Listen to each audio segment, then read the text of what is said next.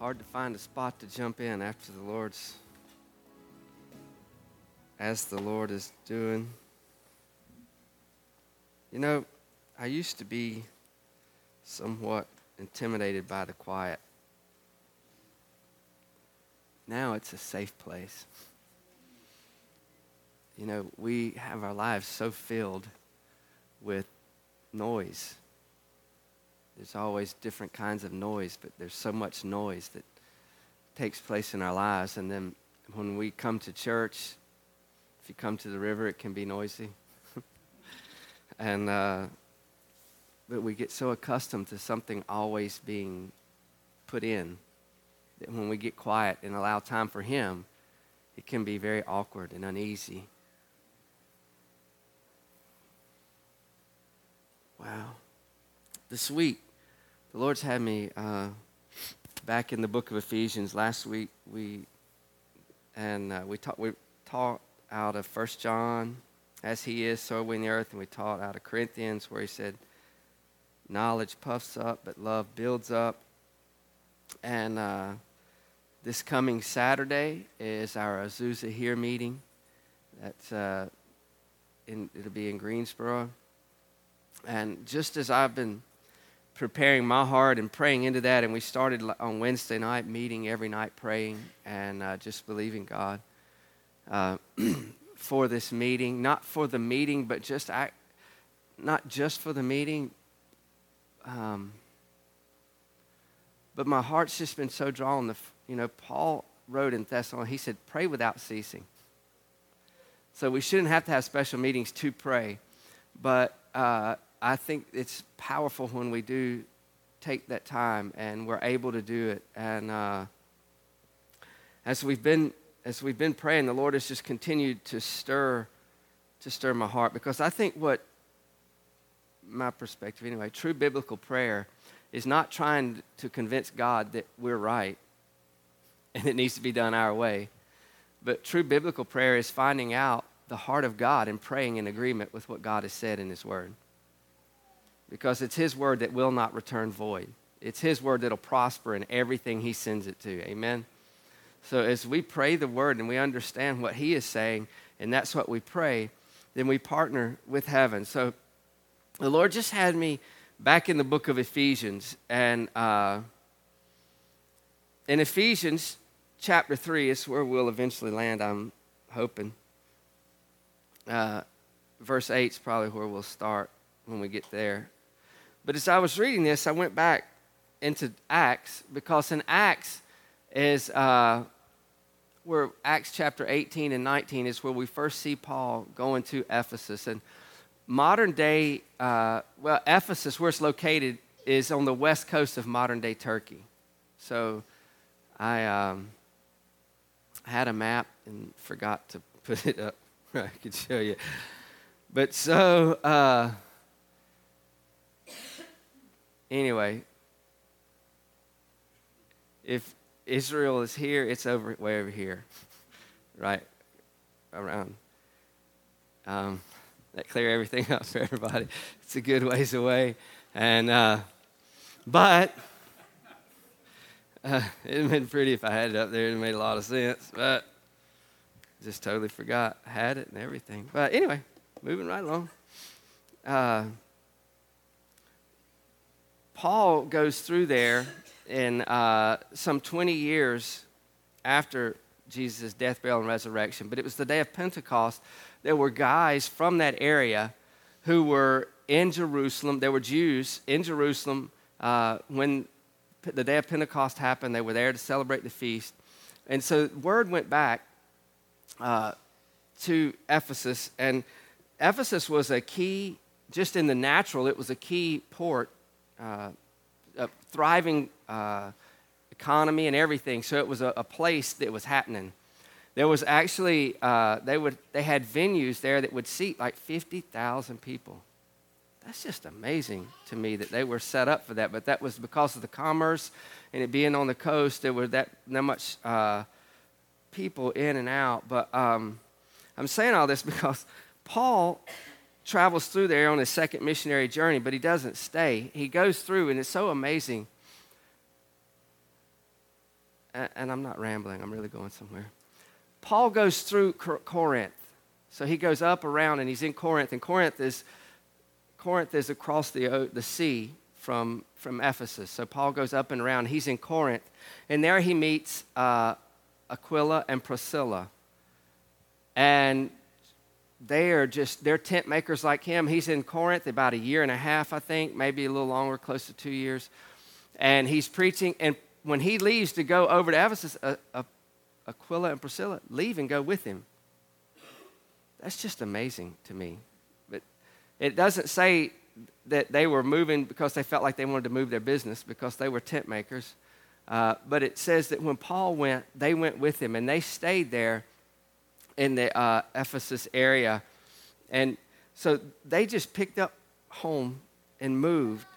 And they had sat with Paul, they had sat with Paul in his teaching for nearly two years. So we come to, I'm in Acts chapter 18 now, because I want to get us a, a little background to make sense for Ephesians chapter 3. So, uh, let me see. Mm.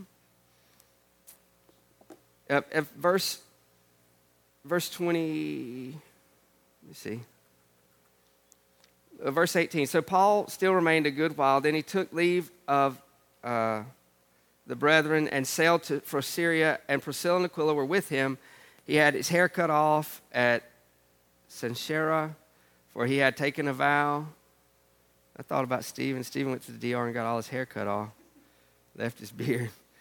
But uh, Paul had taken a vow, and it, uh, it was the fulfillment of the vow, so he shaved his head, and he came to Ephesus, verse 19, and left them there. But he himself entered the synagogue and reasoned with the Jews. When they had asked him to stay longer time with them, he did not consent but took leave of them, saying, I must by all means keep the uh, coming feast in Jerusalem, but I will return again to you, God willing. And he sailed from Ephesus. And when he had landed at Caesarea and had gone up and greeted the church, he went down to Antioch. And after that, he had spent some time there. He departed, went over region of Galatia and uh, that just left me right there. Phrygia, Phrygia, yeah. In order. Uh, in order, strengthening the disciples. Verse 24 Now a certain Jew named Apollos, born in, at Alexandria, an eloquent man and mighty in the scriptures, came to Ephesus. This man had been instructed in the way of the Lord, and being fervent in spirit, he spoke and taught accurately the things of the Lord, though he only though he knew only the baptism of John. Verse 26 So he began to speak boldly in the synagogue. When Aquila and Priscilla heard him, they took him inside and explained to him the way of God more accurately. Yeah. Thank God for a teachable spirit. So here's this guy. His name's Apollos. So we have, all right, again, uh, that's why I wanted to say what I did. So we have Paul in Corinth for a year and a half or, or more. And then he leaves Corinth and he go, travels across the sea and he brings with him a, a, Aquila and Priscilla. He brings them with him, and when they come, they're here in Ephesus now. Paul goes on, leaves them there. You, you with me?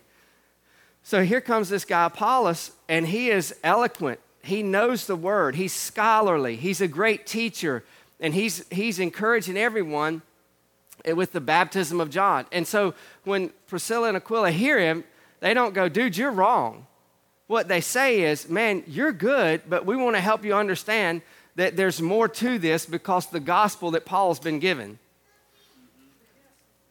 That's what Paul talked about in the whole book of Galatians. That's what he talked about in the book of Romans. That's what he talked about in the book of Galatians. So I imagine Romans is this big discourse on it, and Galatians is like the footnotes.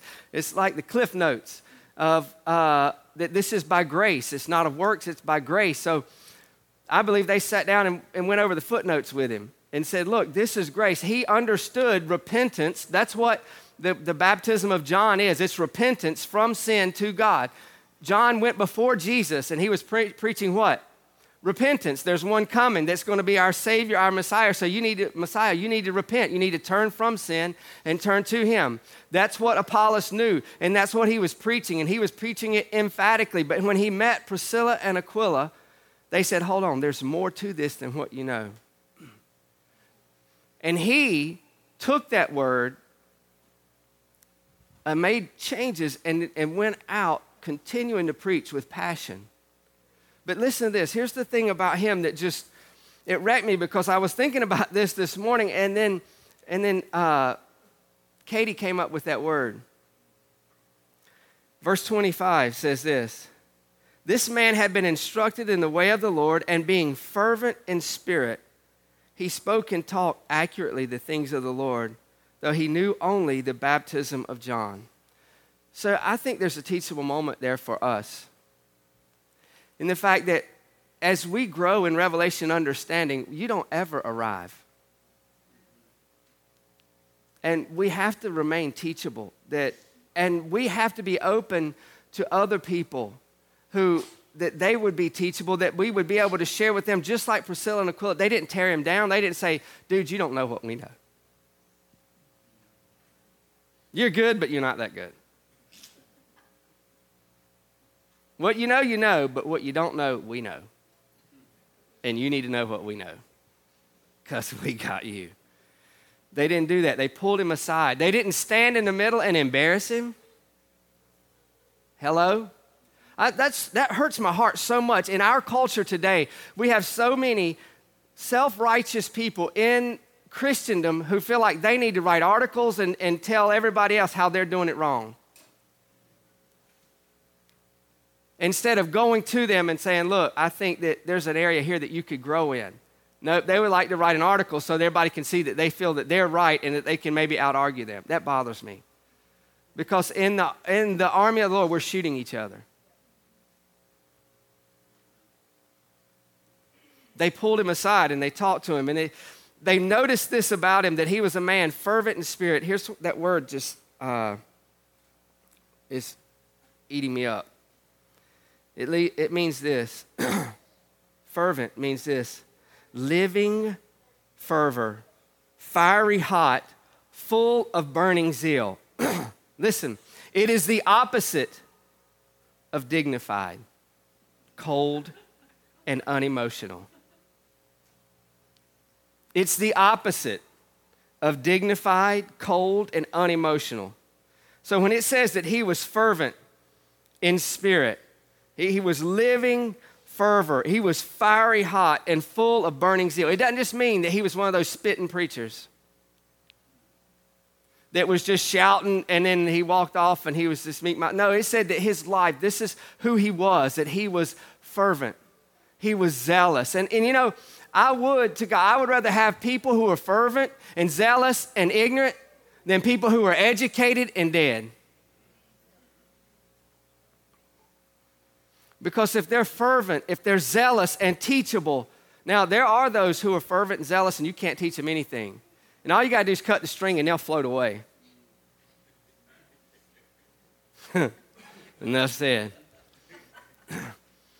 but to those who are zealous and they're teachable, give me those people they, because they may be wildfire, but if, you'll, if they have a teachable spirit, they know that you love them and what you want for them is best, then they'll allow you to speak into them and they'll make adjustments, and those adjustments will bring great glory to the Lord. But they'll do something they, because they're beyond that place of where they're worried about what everyone else thinks. It's the polar opposite of dignified. I love that. I love that. It's the polar opposite of dignified. And, and as I said, we grow in levels of this. It doesn't mean you just arrive at this place. He was taught, it says that he was an eloquent man, mighty in the scripture. So he wasn't just stirred up. Are you with me? He knew what he knew. Paul, hallelujah. I think Paul could have grace for this and I think that he imparted that grace into Aquila and Priscilla because they probably didn't have it all when he met them either. And he imparted that grace because of all people, Paul understood what it meant to be zealous. You understand? When Paul started, I was looking at that this week. When Paul started his rampage to snuff out the church, he was around 25 years old. He was around 25 years old. He was about 10 years younger than Jesus he was around 25 years old when he was going out seeking out the church, persecuting the church. So he was between 25 and 30 when he stood and, and told them, when they laid their coats at his feet when they stoned Stephen. That's a young man. That's a young man. He was zealous. He was brought up in it. He knew it. but he had an encounter with the living God.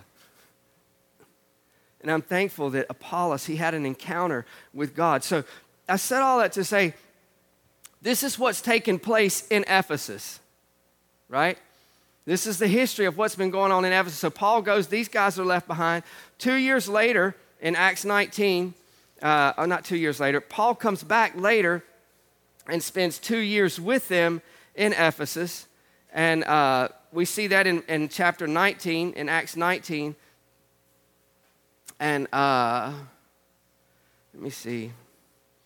Verse 1 And it happened while Apollos was at Corinth that Paul, having passed through the upper regions, came to Ephesus and finding some disciples, he said to them, Did you receive the Holy Spirit when you believed? So they said to him, We have not so much as heard whether there is a Holy Spirit. well, there you have it. I could have probably said that same statement when I was in Bible college. I mean, I knew there was a Holy Spirit, but all he did was get us born again. And then he kind of went to heaven or lived in us just quietly and kept to himself. He was our seal and security that one day we would get to heaven, but other than that, his job was just to hang out and keep us secure. You know, keep us from going to hell because we're sealed with the Holy Spirit of promise. and that was about all we knew about Holy Spirit. But he said to them, verse 3, he said to them, Into what then were you baptized? And they said, Into John's baptism. Verse 4. Then Paul said, John indeed baptized with the baptism of repentance. That's what I said earlier, saying to the people that they should believe on him who would come after him, that is, on Christ Jesus. When they heard this, they were baptized in the name of the Lord Jesus. And when Paul laid hands on them, the Holy Spirit came upon them, and they spoke with tongues and prophesied. Now the men were about 12, and they went into the synagogue and spoke boldly for three months, reasoning and persuading concerning the things of the kingdom of God.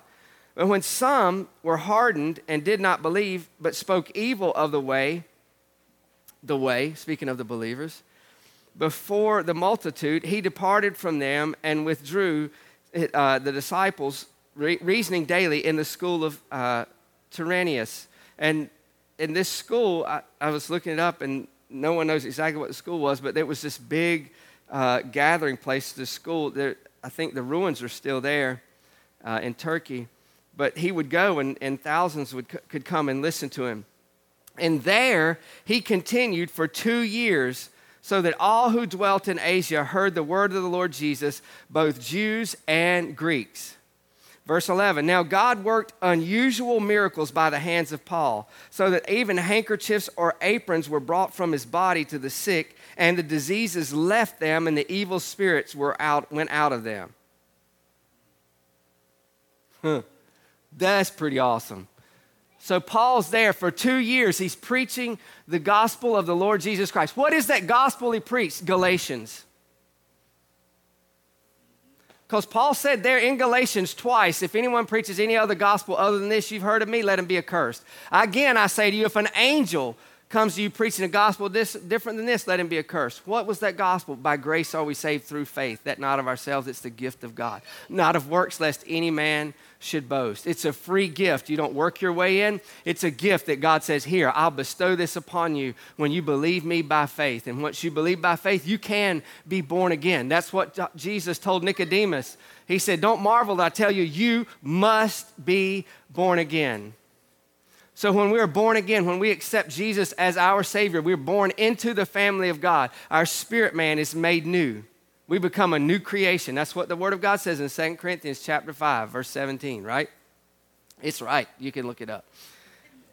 That's right. I wasn't misleading you. That we become a new creation. Old things have passed away, all things have become new. That new creation is something that's never been before. God said, That's what I'm going to do with you. I'm going to make you something that's never been before. So these believers had been baptized into repentance. They had believed in Jesus. They had been born again. But Paul said there's something more. There's something more. It's the baptism of the Holy Spirit. Paul didn't just talk about it, he was there two years. He reasoned. But I love this. And I, I've asked the Lord many times what is an unusual miracle? Miracles are pretty unusual. When you say, I mean, what are unusual miracles? I believe there were limbs growing out. I believe there were eyeballs popping in.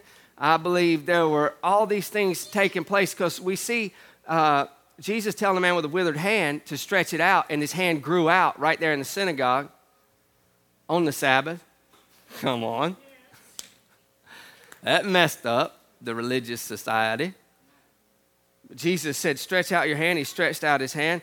And here, Paul did unusual miracles by the hands of Paul, so that even handkerchiefs or aprons were brought from his body to the sick, and the diseases left them, and the evil spirits went out of them. So this is just, this is what was going on in their presence. Are you with me? It's like Jesus, when Jesus walked down the street and they said they lined the streets with the people that were sick, and if they just touched the hem of his garment, they were healed and they were made whole. And everywhere he went, everyone who touched him was healed. It's the same principle that he said that they took handkerchiefs. People who couldn't get to Paul, they took Paul's clothes to him. That's just awesome. That's just awesome. so these people here in Ephesus had an understanding of that. Are you with me? It's in Ephesians chapter 1 and chapter 3 that Paul prays for them. And I'm not going to go through all those. It's Ephesians chapter 1. I think it's uh, around verse 17. Let me look just so.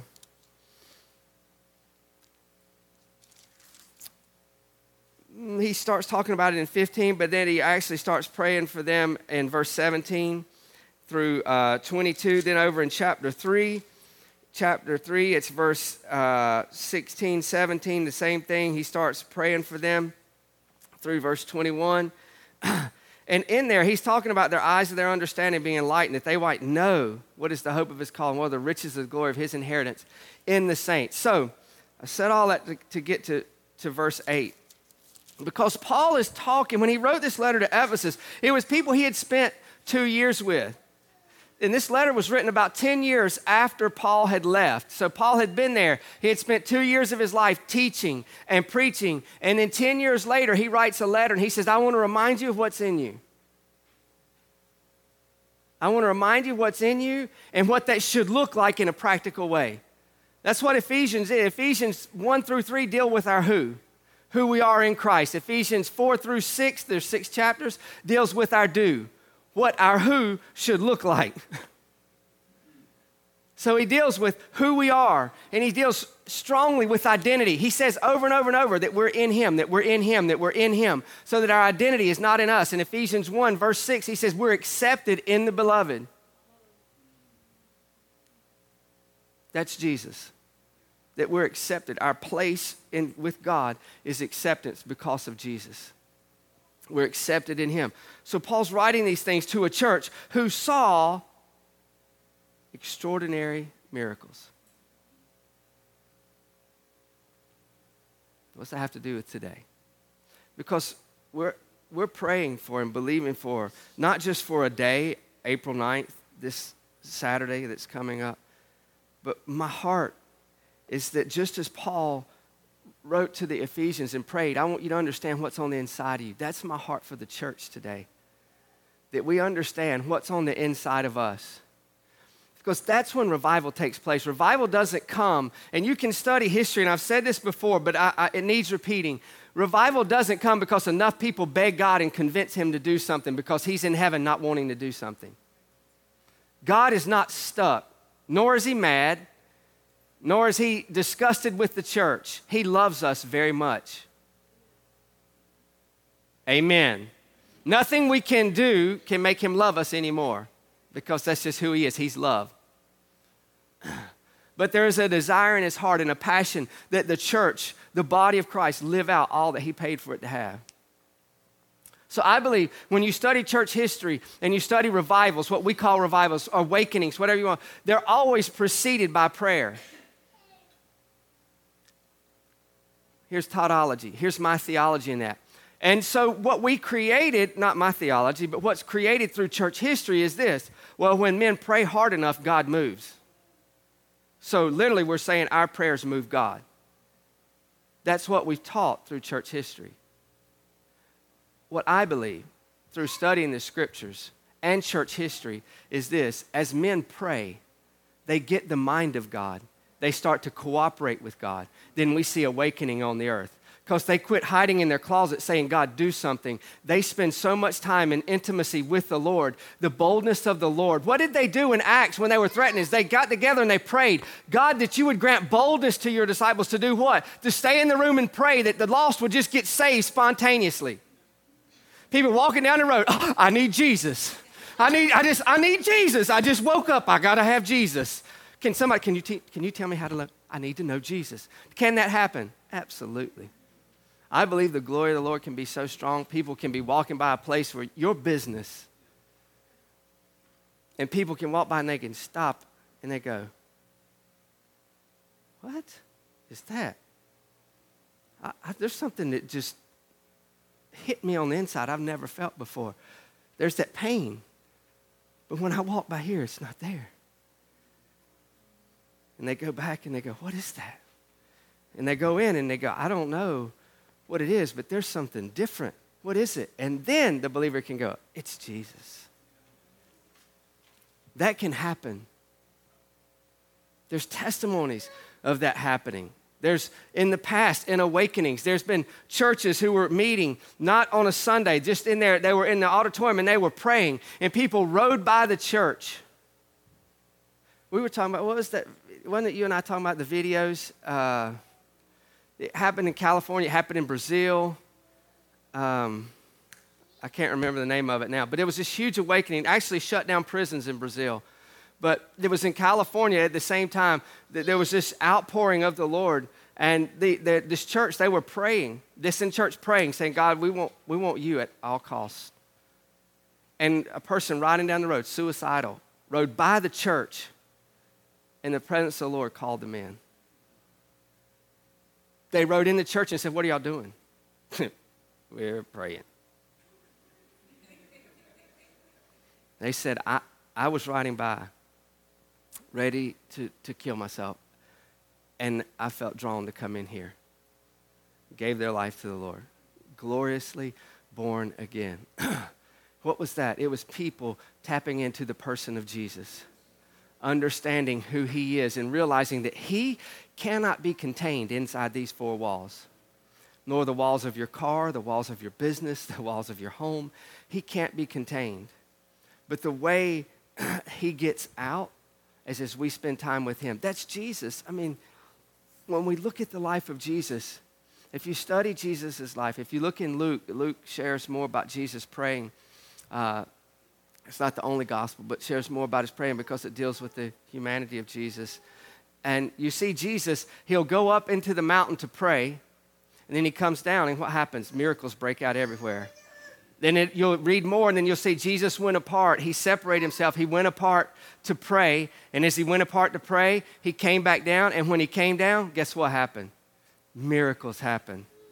You know why? Because he was spending time with the Lord with his Father. And Jesus, what he is, is an example for us. Was he God? Absolutely. But if what he did as uh, on the earth, he did it as God, then all we can do is go, wow, that was awesome. But if he did it as a man filled with God, then what he set for us is a precedent that we should do as well. And that's what John 14, 12 says Greater works than these shall you do because I go to the Father. That's the precedent that he set.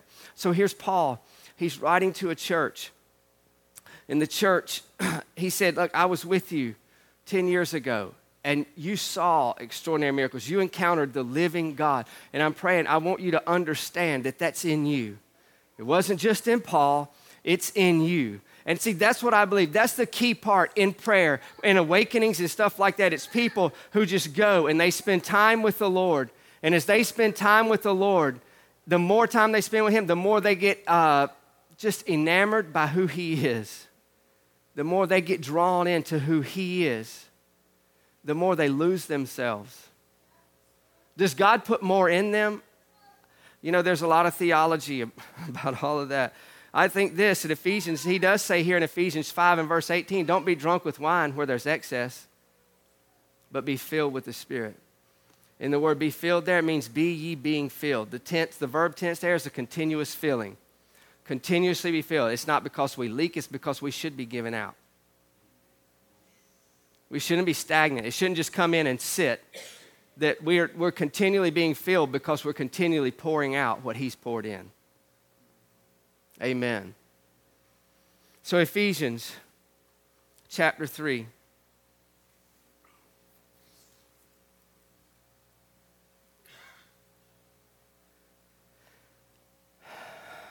Um, verse 8.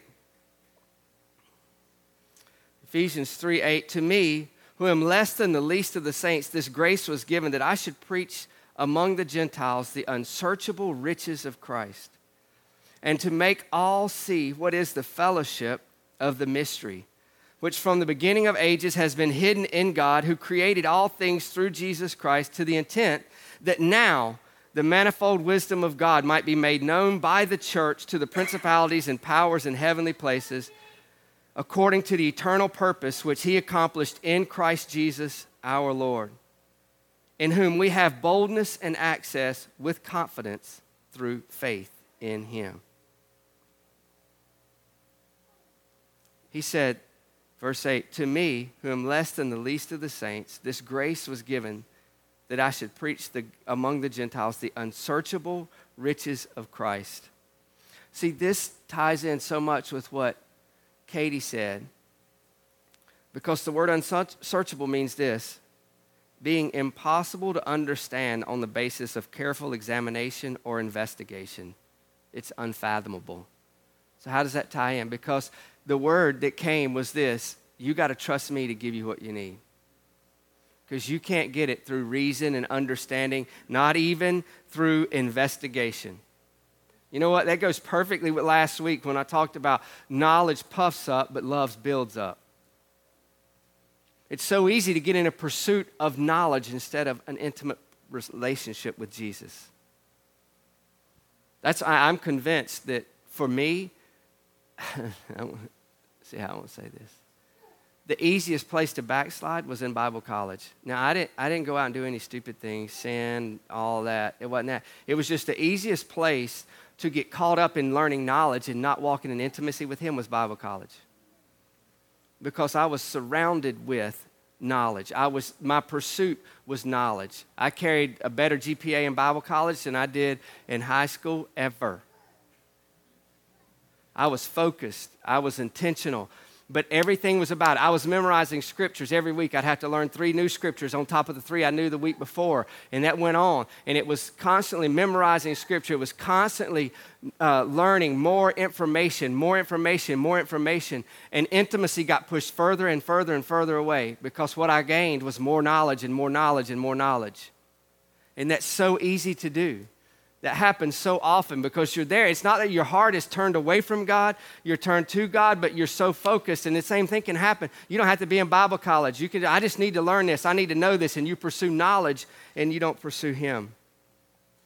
He said here that I preached something among the Gentiles that was the unsearchable riches of Christ. He said, You're not going to gain it simply by examination or investigation or trying to learn more. It comes through intimacy with Him through spending time with Him, that His heart is revealed to you, that you get to see who He is, not just what He does. See, as we see who He is, we know why, we'll know why He does what He does. And then we can partner when we see it need to be done somewhere else. Amen. All right.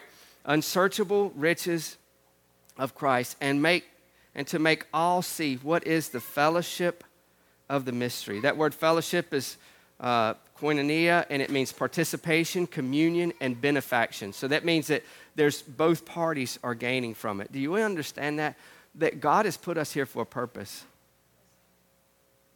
That He's trusted us with His finished work, and it's up to us for both to have benefaction. We gain and He gains. That doesn't sound right, but it's right because He's left it to us to do. And as we partner with Him, we both are blessed by, by that partnership, what, which was hidden. And the word hidden there was mean concealed away, to kept, uh, to kept secret. But the word that was just paramount to me is right here in the middle. In verse 10, he said, which from the beginning of the ages was, has been hidden in God who created all things through Jesus Christ. Verse 10 to the intent that now,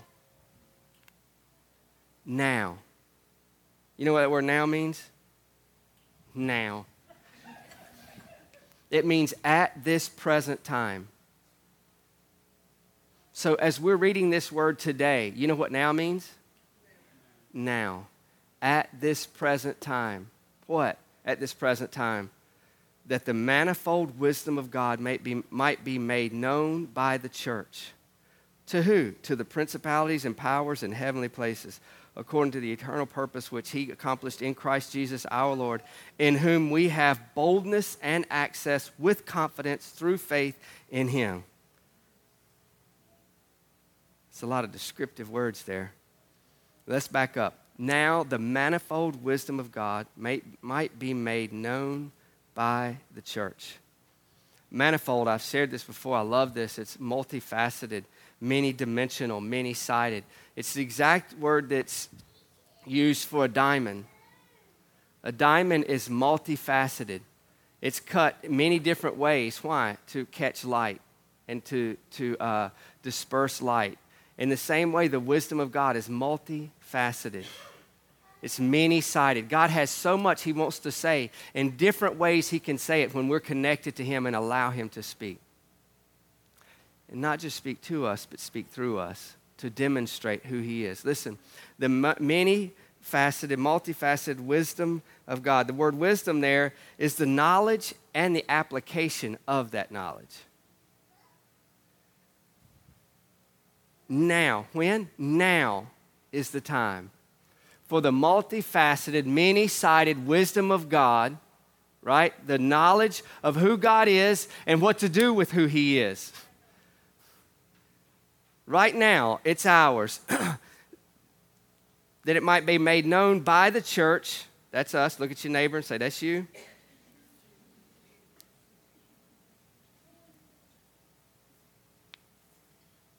The word might be made known. It's one word, one Greek word, and it means this to certify, to declare, to make known. So it literally means to verify. Are you with me? That we verify. Who does? The church. To the principalities and powers. And this is what's good here. Principality. Here's what principality is it's any supernatural being beside God acting in a ruling or commanding capacity, either good or evil.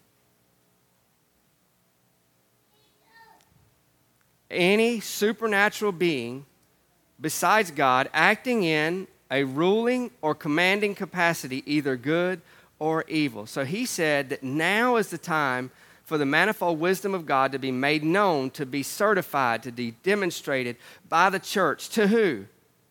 The principalities any ruling supernatural being in a ruling or commanding capacity. It's us, the church. Are we powerless? Absolutely not.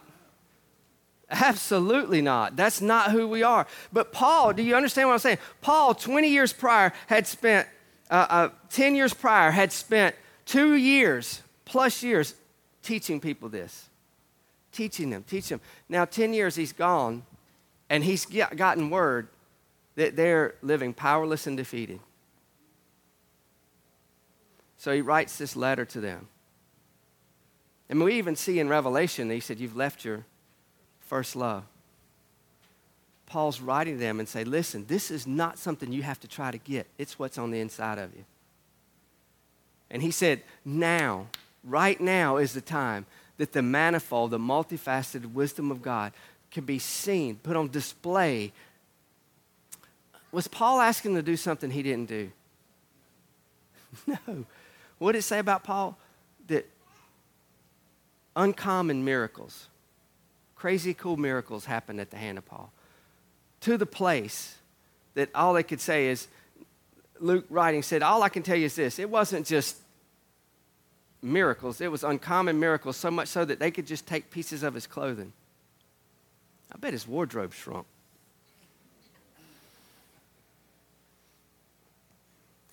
The articles of his clothing could, could be given to people who were demon possessed or sick, and they would be healed and set free. Principalities. He said that, that you should put on demonstration the presence and power of God to principalities. and powers. And the word powers means this a person who exercises administrative control over others. So he's saying here, God, he said, I want you to understand that what's on the inside of you has authority over supernatural beings acting in a ruling or commanding capacity and over a person or a spirit. A, person is just a, a qualification, it's not an individual who exercises administrative control over others. So, God, Paul is writing and compelling them to understand that right now is the time. Why do you think he prayed for them? And if, in and he didn't write it in chapter and verse, but he prayed for them. Then he wrote this to them that they would understand this is what's on the inside of them. And you know what he did? He prayed for them again. Amen. He did. He really did. You can read. You keep reading, you'll see it yourself. The principalities and powers in heavenly places, according, listen to this, according to the eternal purpose which he accomplished in Christ Jesus our Lord. Verse 12. In whom we have boldness and access with confidence through faith in Him. So we can have boldness. That shameless approach. We can have shameless approach. We can come boldly before Him, that we have access and confidence through faith in Him. So, in a nut, I'm going to wrap it up with this. I'm going to wrap it up with this. He said, that because of what Jesus, he said it's through faith in him, right? That's the last thing he said, through faith in him. He said that you can come boldly to me, that you always have access to me, and you can come with confidence. You know, there's a lot of people in the church who don't feel that way. There's a lot of people in the church, not just some church somewhere out there, but in here in this church, in, in every church in America, I believe there's a, a, a majority of people who say, Well, I know that Jesus saved me and I know that I'm going to heaven, but you don't know how I acted last week and I lost my cool and I did. And we uh, slip back into that thing about thinking our works give us access to God versus saying what Jesus finished gives us access to God. And as we connect with Him in intimacy, then the fruit of our lives becomes a work that brings honor and glory to Him. We don't work for it, we work from it. So as we have been praying and continue to pray for Azusa here, my heart in it is not that we're begging God to do something or to move. My heart is this that just as Paul wrote to the church at Ephesus, he said, you guys have forgotten something that's so important. You don't have to beg God to move on your behalf. You need to move in partnership with God. And as we pray, what we do is we understand more about who He is. The more you spend time, you know, this is not a spiritual principle, it's a fact. The more you spend time with someone, the more you know them, right? That's deep, right? That's so deep. No, that's the truth that the more you spend time with people, the more you know about them. And the same is true with the Lord. The more we spend time with Him in prayer, in listening prayer, in talking prayer, and just sharing our heart with Him, and listening, in worship, which is a part of prayer, the more that we spend time with Him, the more that we know Him. And the more that we know Him, the more we look like Him. You know, it's funny in Bible college, uh, and even uh, I'm sure it, it was some me, I was that way as well. But you could tell whose pastor was who in Bible college. We all had to preach, right, in Bible college. So when they preached, you know what they preached like? They preached just like the person they grew up under. Whoever their pastor was or their mentor, they was a little mini me. That's what they were. They were they were trying to they had spent so much time with them, they had learned their mannerisms. I can do it today. I mean, even in, in charismatic Bible colleges, you can tell when someone's come up under a certain ministry. They, they preach like them or they teach like them, and you can, they articulate the same way they articulate. What are they doing? Imitating. They're imitating what they've learned. And you know, all that's not bad. Paul said, Imitate me as I imitate Christ. He said, Follow me as I follow Christ. So I'm not making fun of that, but I'm saying the more time you spend with someone, you take on their mannerisms, their habits. It's, it's funny. Tina and I don't act alike, thank God.